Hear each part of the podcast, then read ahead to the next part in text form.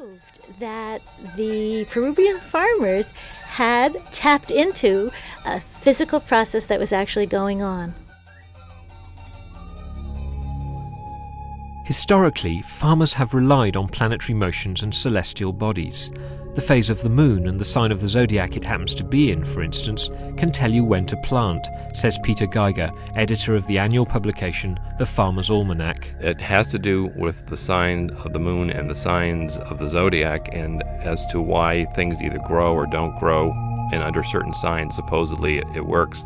Um, it's interesting that, that there is uh, folklore and then there's weather lore some of the folklore, um, I think, tend to come down more from superstitions, and weather lore tends to be observations of people over the course of many, many, many generations and, and, and gets handed down from generation to generation. So I personally, I personally believe that, that the moon has an impact on lots of things that we do, how, how firm the ground is and how well things do grow.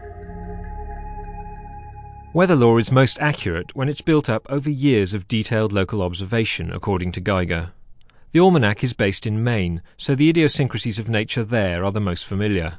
As far as Maine's concerned, we are always looking at the woolly bear caterpillar because you want to see whether it's uh, thick and fat and furry or whether it's uh, uh, what the color of the woolly bear is. If it's got a long orange band, it means that it's going to be a long winter, and if it's, it's very fat and furry, it means it'll be a cold winter.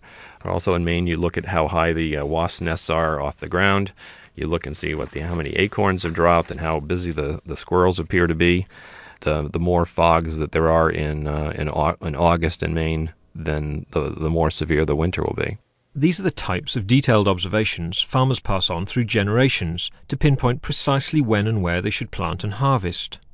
No matter where you are, says Cynthia Rosenzweig, it happens all over the world. You know, I lived in Italy and um, in the Chianti region, and I would definitely call the the Chianti, the, the Tuscan uh, wine growers, precision farmers, just the microclimates of where the vines are on the hills and on opposite hills. Then there's there's subtle differences in um, the temperature and, and moisture regimes.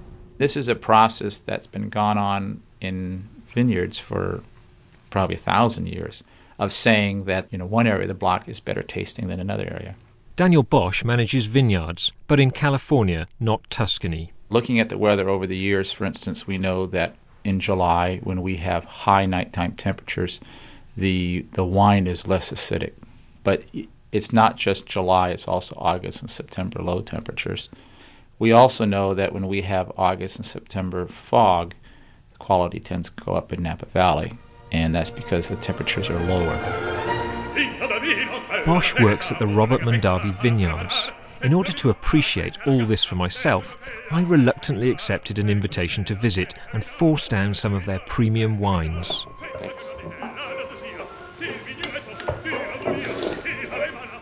And it turns out that as well as keeping to old traditions, Mondavi embrace cutting edge technology to help them catch up to the quality of their European rivals. Some of this help came about almost by accident a few years ago. With NASA's assistance, they were using an airplane to take photos of vineyards affected by a root pest. Uh, what we saw in vineyards that were healthy, we saw that there were areas that were stronger and weaker. And as we started seeing that, we realized that some of those areas match the way we would normally harvest a block. So the photography made it much easier to pick out which rows should be harvested together. This aerial photography is a form of remote sensing, and it uses some clever optical and digital processing to give the growers very specific information about their crop. Research scientist Lee Johnson is Mondavi's contact at NASA. The primary system that we've been using is actually a set of four uh, bore sighted cameras, and each camera has a different filter in front of the lens which transmits only a certain spectral region. These spectral regions, that is, different wavelengths of light, can be manipulated by computer to create different coloured zones. Healthy green vegetation can stand out because it reflects most of the infrared light. The vegetation index is composed of the reflected infrared band and the red band. The vegetation index is very sensitive to the amount of foliar biomass